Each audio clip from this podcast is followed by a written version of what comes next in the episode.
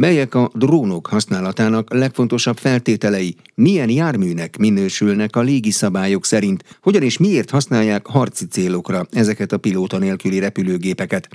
Ezekről és több más a drónokra vonatkozó aktuális jogi kérdésekről is beszélgetett Rozgonyi Ádám Bertényi Imrével, a legfőbb ügyészségügyészével. Alapvetően a drónok azok légijárművek, tehát a közösségi jog, illetve a tagállami jogunk, tehát a magyar jogrendszer szerint is úgynevezett pilóta nélküli légijárműnek minősül, ami gyakorlatilag azt jelenti, hogy egy olyan légijárműről van szó, aminek a fedélzetén nem tartózkodik pilóta, enélkül üzemel, és ennél fogva egy önálló vagy távirányítással történő üzemelésre is képes. Tehát a lényege tulajdonképpen ez a drónoknak, hogy, és ebben tér el a hagyományos, úgymond hagyományos légijárművektől, hogy nem a fedélzeten található a pilóta. Ha nem a fedélzeten, akkor hol?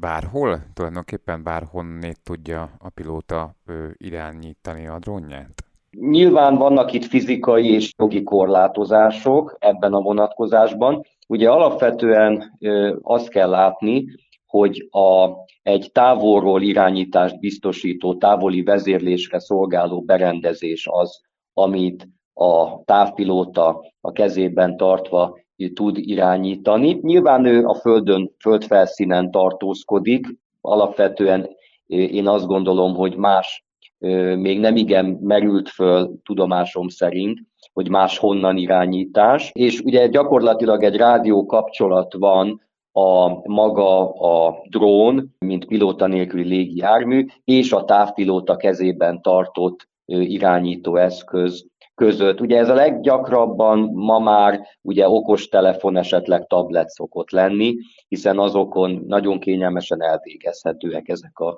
irányítói tevékenység könnyen kivitelezhető. Ugye felmerül a kérdés, hogy alapvetően úgymond hobbi járműveke a drónok, tehát a szabadidő eltöltésének egy formáját jelentik, vagy pedig ugye egyéb alkalmazásaik is egyre inkább elterjedtebbé válnak, hiszen ezekről is sokat hallunk a mindennapokban. A drónok alkalmazása az tulajdonképpen, ha nagyon nagy csoportokat kell, vagy osztályokat kell alkotni, akkor azt mondhatnánk, hogy ugye van egy civil és egy katonai alkalmazás. Ha a kialakulását nézzük a drónoknak, akkor egyértelműen a katonai múltból táplálkozik. Ugye gyakorlatilag már az első világháború végén, 1917-ben megépítették az első, hát nyilván ez drónnak még nem nevezném, de egy kezdetleges olyan repülőeszközt, amelyiknek a fedélzetén ugyan volt pilóta, de mégis 48 kilométert képes volt úgy lerepülni, hogy tulajdonképpen távolról irányították a repülésnek a legnagyobb részében. És ugye innen indul egy katonai ív, az érdekesség az az, hogy a világháború, két világháború között is rájöttek arra, hogy tulajdonképpen gazdaságosabb a pilótával ellátott repülőgépek fejlesztése, mert hogy úgy mondjam, egy vállalható kockázatot és egy, hát sajnos egy leírható veszteséget jelentett a pilóta, inkább, mint ugye az akkor még kezdetlegesebb rádióirányítás használata. És ugye maga a drón szó is tulajdonképpen katonai eredetű, mert a két világháború között a Royal Air Force, a, az angol légierő, királyi légierő úgynevezett célzó repülőgépeknek használta a drónokat, és az egyik drón típusnak egy, volt egy jellegzetes zümmögő hangja, ami a méhecskére hasonlított, és tulajdonképpen innen ered a drón kifejezés, ami talán magyarra fordítva ez a méhere megfelelőnek szokás fordítani. És ugye a katonai felhasználásban a nagy változás ehhez képest, tehát amikor már nem csak célrepülőgépnek használták a drónt. Ugye a célrepülőgép lényegében azt jelenti, hogy erre gyakoroltak ugye a pilóták, mert sokkal élethűbb volt egy ilyen drón, mint célrepülőgép, mint mondjuk egy vitorlázó vagy egy vontatott repülőgép. Az ugye a Jomkipuri háború volt, aminek sajnos ugye most is egy, egyfajta aktualitása van, és évfordulója.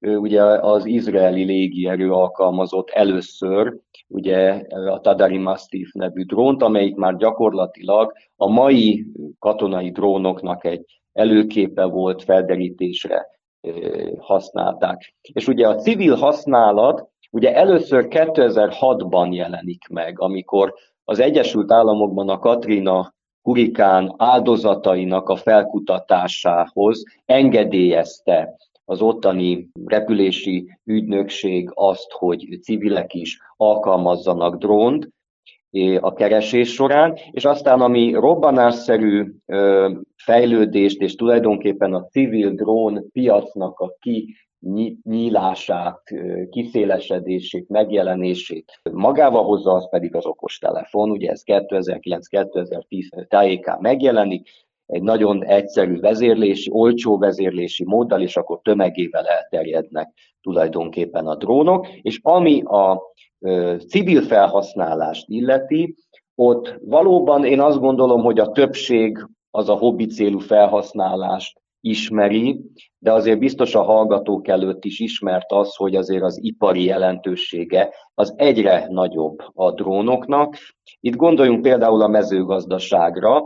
A mezőgazdasági drónok azok nagyon rövid idő alatt, 8-10 perc alatt egy hektáros területet nagyon egyenletesen tudnak például permetezni, és tulajdonképpen taposási kár okozása nélkül egy jóval olcsóbb megoldás, például az agráriumban, de nagyon más, sok más területen is alkalmazhatóak a drónok, gondoljunk a hatósági felhasználásra, például a természetvédelmi, környezetvédelmi ügyekben, építésügyi ügyekben, ugye felmérni azt, hogy hol vannak engedély nélküli jogosulatlan építkezések, vagy hogy a büntető eljárásokra maradjunk, a helyszíni szemlék esetében egy tökéletes, jó felülnézeti képet tudunk egy akár kiterjedtebb helyszínről is készíteni, vagy ami szintén talán már közismertebb, hogy ugye rendvédelmi célokból, akár közlekedési szabálysértések felderítése és rögzítése, bizonyítása céljából is használhatóak ezek az eszközök. De mikor sértik a magánszférát például, hogyha ezen eszközök bevetése során mondjuk milyen felvételek készülnek, vagy milyen helyzetekben készülnek felvételek? Hát alapvetően a magánszférát nyilvánvalóan ugye azért sérti a jogosulatlan drónhasználat, mert ugye ami a lakásunkban, egyéb helységeinkben, Ugye a jog így fogalmaz, hogy az ezekhez tartozó bekerített helyen, tehát nyilván ugye a kertünkben történik, azok a mi intim szféránk, magánszféránk része. Tehát azt nem kívánjuk mi a nyilvánosság számára, külső személyek számára láthatóvá, érzékelhetővé tenni, és még nagyobb sérelmet érzünk, én úgy érzem jogosan, abban az esetben, hogyha ilyen felvételek nyilvánosságra kerülnek, és kvázi bárki számára hozzáférhetővé válik az ott történtek. Most éppen ezért tulajdonképpen a 2020-ban elfogadott úgynevezett drón törvény, amelyik számos jogszabály többek között a PTK-t is módosított, az kiemelten kívánt védelmet nyújtani az ilyen típusú jogosulatlan felhasználókkal szemben.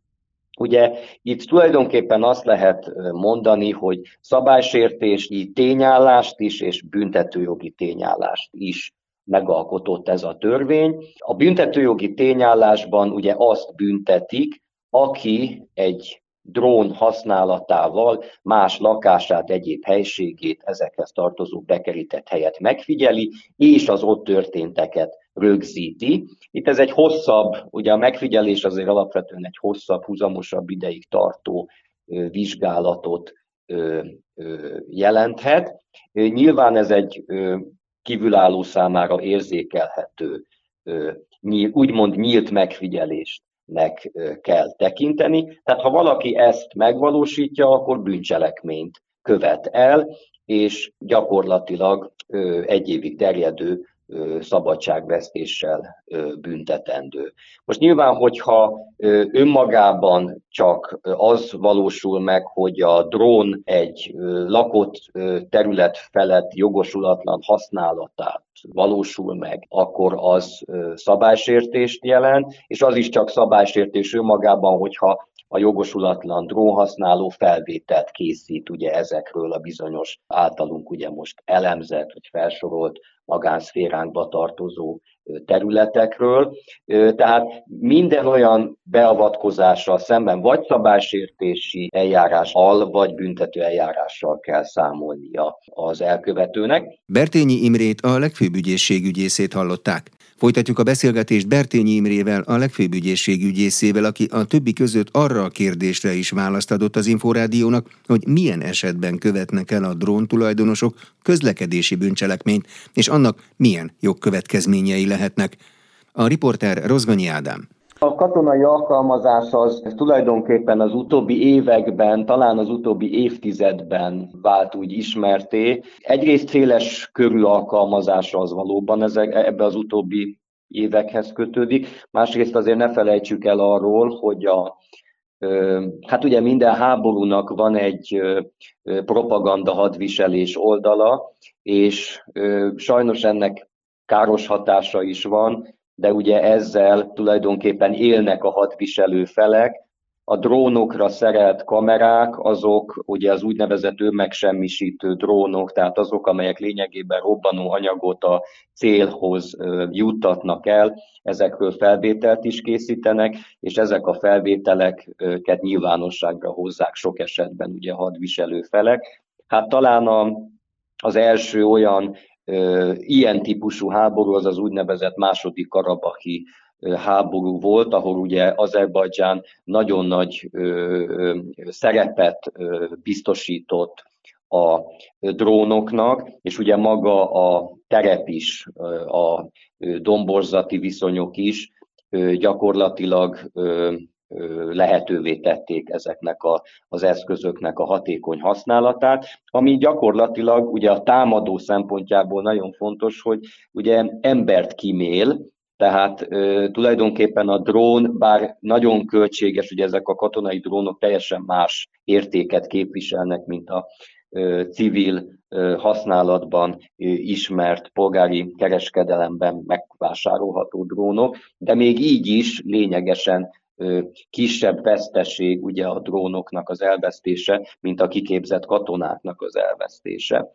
És hát azóta is folyamatosan látjuk, részben a katonai felhasználásnak a, az eseteit, részben sajnos az is egy új fejezet, hogy ö, nyilván ezek az eszközök a terrorszervezetek számára is hozzáférhetőek, tehát ö, fel kell készülni arra, hogy milyen eszközökkel lehet védekezni a, az ilyen típusú, tehát a drón felhasználásával elkövetett terrortámadások. Esetleg érdemes arról is beszélni. A drón használat, és hát nyilván részben érintettük, de hogy sérthet azért különböző szabályokat már, ami a légi közlekedésre vonatkozik, de milyen esetekben is követnek el közlekedési bűncselekményt a drón tulajdonosok? Tulajdonképpen a drónnal, mint speciális légijárművel, azt lehet mondani, hogy lényegében szinte kivétel nélkül ugyanazok a közlekedési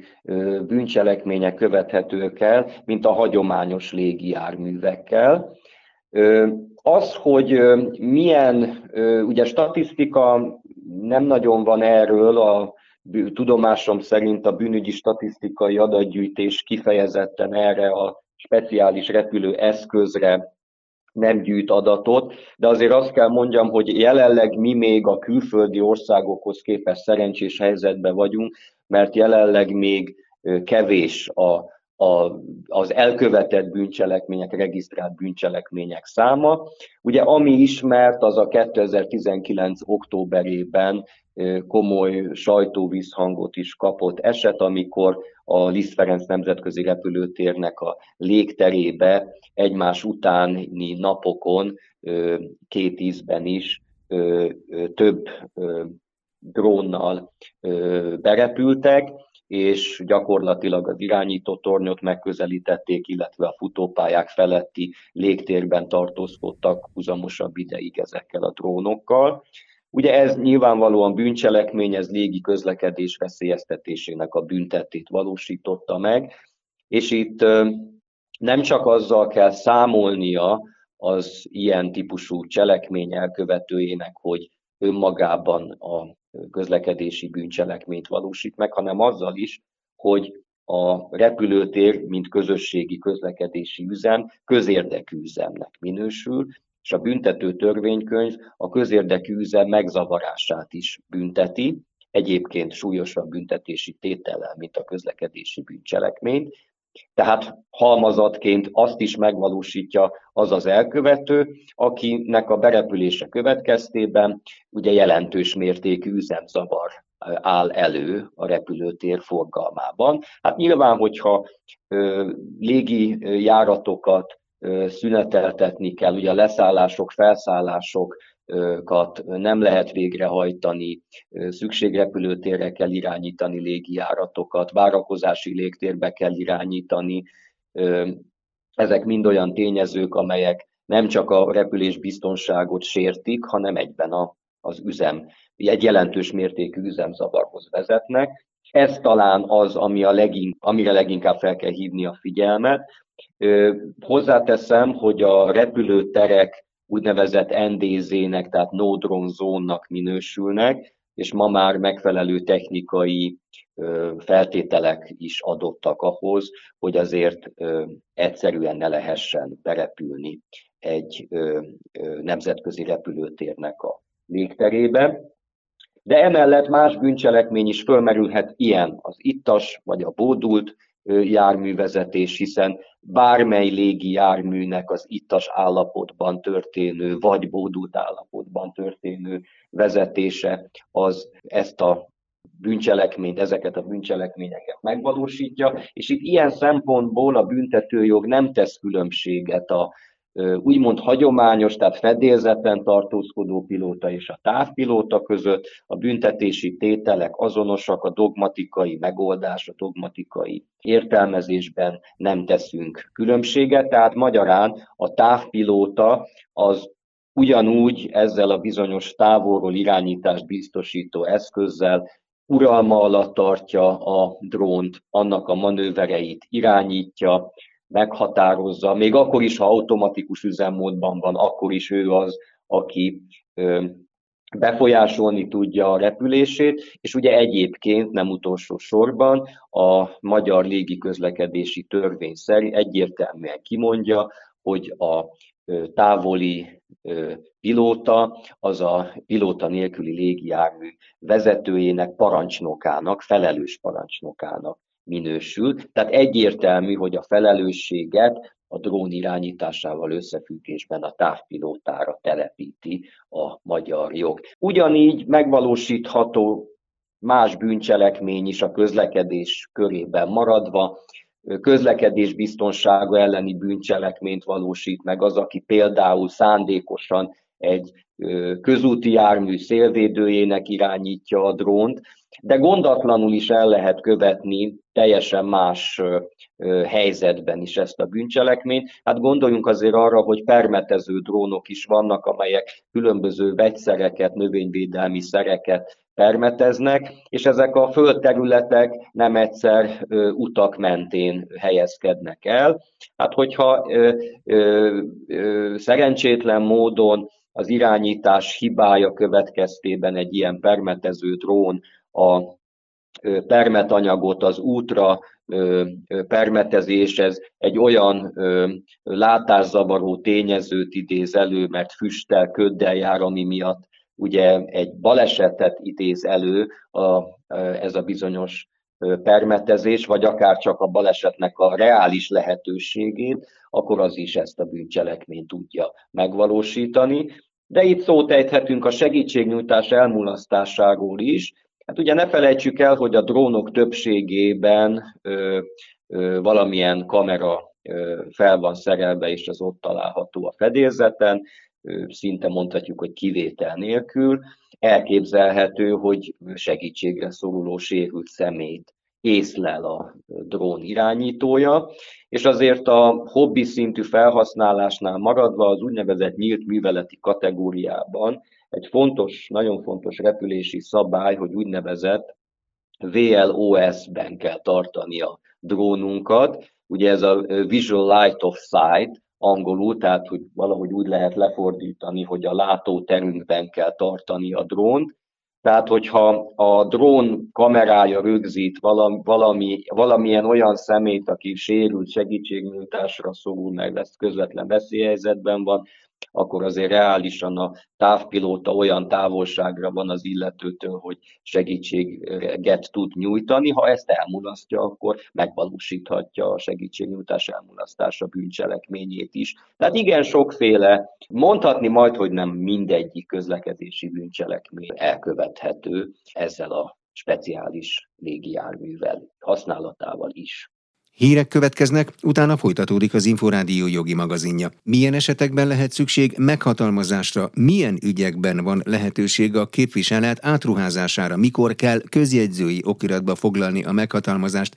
Erről beszélgettem Korbúj Tamással, Budapest 7. kerületének egyes számú székhelyén működő közjegyzővel. Mire kell figyelni, hogyha meghatalmazást adunk, erről fogok beszélgetni a következő néhány percben Korbuly Tamás Budapest 7. kerületének egyes számú székhelyén működő közjegyzővel. Jó napot kívánok! Azt képzelem, hogy leginkább elsőként arra, hogy kinek adjuk. Mégiscsak egy bizalmi dologról van szó, nem? Igen, mindenképpen az egyik legfontosabb dolog a meghatalmazással kapcsolatban, hogy a megfelelő személyt válasszuk ki arra, hogy tulajdonképpen miben is vesszük őt igénybe, ugyanis itt képviseleti jogról van szó, tehát képviseletet ruházunk át. A képviseletből ugye következik az, hogy a meghatalmazottunkat és az ő eljárását úgy kell tekintenie mindenki másnak, mint hogyha mi magunk lennénk. Tehát amit ő tesz, amit ő dönt, ami a meghatalmazásából következik, az minket jogosít és minket kötelez. Szóval a megfelelő személy kiválasztása mindig nagyon fontos dolog. Milyen ügyekben lehet főszabály szerint képviseletet átruházni? Megpróbálom elképzelni mondjuk a házasságkötés intézményét, az nem jön össze, ott nyilván nem lehet. Van valami logikája, dogmatikája ennek a dolognak? Igen, is,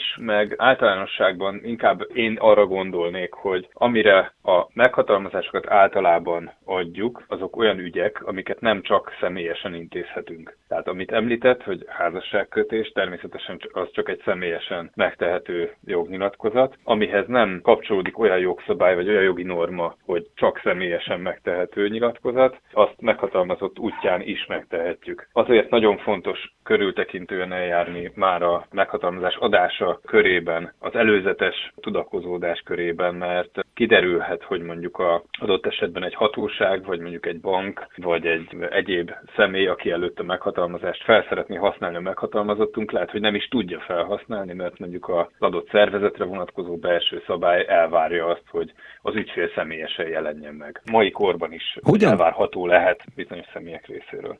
Hogyan kell meghatalmazást adni? Az első kérdés, hogy szóban lehet-e? Ez is elég necesnek tűnik. Mindenképpen az írásbeli alakot preferálnám, és preferálja a polgári törvénykönyv is. Éppen azért, mert hiszen itt igazolni is kell tudni a képviseleti jogot. Tehát a képviselő, ahogy a szóban is benne van, és ez egy érdekes, a magyar nyelv az mindig megmagyarázza a ezen fogalmaknak a lényegét, hogy az én képemet viseli az én meghatalmazottam, tehát őt kell úgy tekinteni, mintha én lennék. Ezt a képpel valahogy igazolni kell, tehát amit én neki adtam, azt ő magánál kell tudja, hogy el kell tudja tartania, és, és azzal igazolnia kell tudnia magát. Tehát írásbeli alak az mindenképpen elvárt. Előállíthatom én magam laikusként ezt az írásbeli alakot, és ha igen, akkor mit kell felvinnem arra a papírra? Meg hogy hogy kell felvinnem? Mert hát lehet géppel, meg lehet saját kézzel. Ez a két elméleti lehetőség van. Természetesen, ugye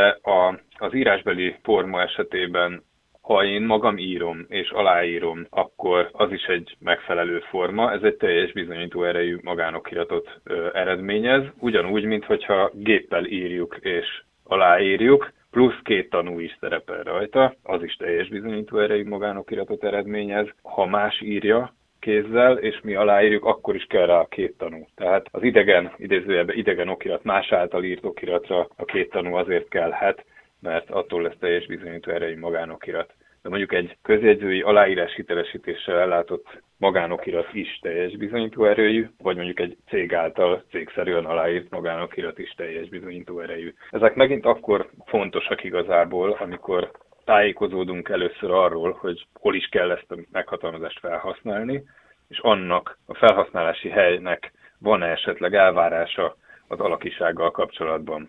Esetleg alkalmaz-e formanyomtatványt, vagy eleve a minősített okirati formát kíván mondjuk ügyvéd által vagy közjegyzői okiratba foglalt meghatalmazást. Az alakiságnál a saját kezű irat olvashatósága az elvárás? Mert van, aki gyöngybetűkkel ír, messziről el lehet olvasni, van, aki pedig úgy, mint a körzetorvos, azt nagyítóval közelről se lehet elolvasni. Igen, ez egy feltétlenül egy biztonsági kérdés is. Onnan közelíteném meg a választ, hogy ha a meghatalmazást valahol felhasználják, és azzal ügyet kíván valaki intézni, de a címzet részéről, tehát ahol felhasználják a meghatalmazást, nem megállapítható a meghatalmazásnak a tartalma, valamilyen fajta bizonytalanság van, akkor az az ügyletben szereplő mind a két oldalnak rossz. Tehát ha a meghatalmazott eljárása az utóbb kérdésessé válik, hogy mondjuk megtehette azt az adott nyilatkozatot, elfogadhatta-e a teljesítést, stb., akkor az jogvitát eredményez. Ha valakinek nem szép az írásképe, akkor célszerű az írógéphez vagy a számítógéphez fordulni és legépelni. Az nem jó megoldás, hogyha, mint az általános iskola első osztályában íromba nyomtatott betűkkel leírom, majd a folyóírásommal aláírom, az ugyanolyan saját kezűnek számít, jól lehet, nyomtatott betűkkel már régen írtam. Igen, abszolút ugyanígy lehetséges nincsen semmi akadálya, hogy nyomtatott betűkkel írjon. Ezek formai kellékeknek Igen. tűntek. A meghatalmazásnak tartalmi követelményei, hogy pontosan mire vonatkozik, vagy mire nem vonatkozik, vagy általános-e, vagy hogy időhatárhoz van-e kötve. Ezeket bele kell leírni. Hát induljunk onnan, én onnan indulnék, hogy a, az új polgári törvénykönyvnek ugye a, a szabályai szerint lehet az ügyek meghatározott körére is adni meghatalmazást, meg lehet az ügyek meg nem határozott, előre meg nem határozott körére is adni a meghatalmazást. Ugye a meghatalmazás alakiságát is befolyásolja ez részben, mert ugye az általános meghatalmazással szemben támasztott követelmény az, hogy teljes bizonyító erejű magánokiratba, vagy olyan közjegyző által aláírás hitelesítéssel ellátott magánokiratba kell foglalni, amiből ugye az általános meghatalmazás szövege kitűnik, de egyébként meg ugye olyan alakszerűségek szükségesek a meghatalmazáshoz. Ez is általános szabály, hogy amiket a jogszabály a meghatalmazás alapján tehető jognyilatkozatokra egyébként előír. Szóval ez a tartalmat illetően is sok mindent meghatároz. A meghatalmazásból feltétlenül ki kell derülnie, ha meghatározott ügyletre adják annak, hogy mi az az ügykör, amiben eljárhat a meghatalmazott, esetleg mi az az értékhatár, ami aminek az erejéig, vagy aminek a felső határáig eljárhat a meghatalmazott, és én abból indulok ki mindig, és az ügyfeleinknek is ezt a tanácsot szoktam adni, hogy először tájékozódjanak, hogy hol kell felhasználni, és az a kapcsolatban milyen elvárásokat támaszt, akár az a szerv, bíróság, hatóság, mondjuk egy földhivatal a meghatalmazással szemben.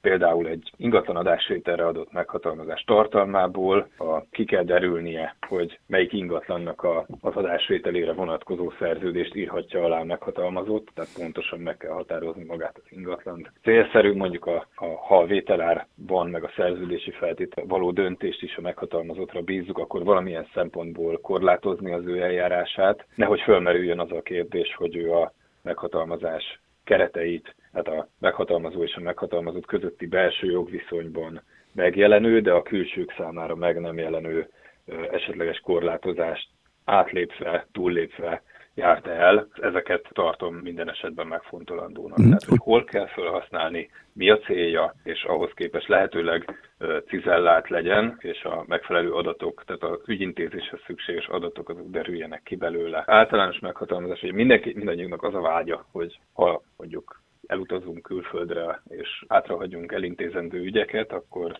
egy darab meghatalmazással, egy általános jellegűvel le tudjuk ezeket. Ez általában azért nem szokott sikerülni egy ilyen általános meghatalmazással, mert sok helyütt speciális, tehát meghatározott ügykörre vonatkozó meghatalmazást várnak el mm, tehát, a szervek, hatóságok. Például azt szeretném, hogy az én egy hetes távollétebben a hivatalos postámat át tudják venni, akkor arra kell egy meghatalmazást adnom annak, akiben megbízok, de ha mondjuk azt is szeretném, hogy egy másik ügyet intézzen el, akkor meg kell néznem, hogy annak az ügynek milyen meghatalmazási követelményei vannak, és akkor arra kell csinálnom egy újat és mindig az én meghatalmazottam azzal a meghatalmazással megy, ami az adott helyen alkalmas. Igaz is, meg nem is, mert ugye ezeket lehet adott esetben, hogyha minden feltételt, minden alaki feltételt is teljesít az okirat, amiben ezek a meghatalmazások egybe bele vannak foglalva, akkor egy okirattal is meg lehet úszni. Uh-huh. Nem kell külön okiratokat készíteni rá. És akkor az nem fordulhat elő, hogy tőlem valaki megpróbálja azt a meghatalmazást elvenni, vagy ha megpróbálja, akkor nem adom neki oda, mert hát az nekem még esetleg egy másik alkalommal is kell. A meghatalmazást ugye alapvetően felmutatni kell, tehát a felmutatásával igazolja a meghatalmazott azt, hogy ő eljárhat. Azt szintén célszerű előre kideríteni, hogy a felhasználás helye igényel-e esetleg saját példányt a meghatalmazásból, el kellene kitennie, mondjuk egy banknak a üzletszabályzata, vagy bármilyen belső szabályzata előírja el, hogy egy eredeti példányt el kell tennie az iratokhoz, és nem éri be azzal, hogy én csak felmutattam. Tehát ö, alapvetően az, hogy elveszik, az idézőjelbe téve így lehetséges. Hogy, és szabályos is hogy lehet. Kell vinnem, vagy nem kell vinnem, érdemes előre megtudni. De felmutatni el, alap esetben elég kell, hogy legyen. Korbúj Tamást Budapest 7. kerületének egyes számú székhelyén működő közjegyzőt hallották. Paragrafus. Minden, ami jog. Jogi magazinnal legközelebb egy hét múlva jelentkezünk. Munkatársam Rozgonyi Ádám nevében is köszönöm figyelmüket, Exterde Tibor vagyok.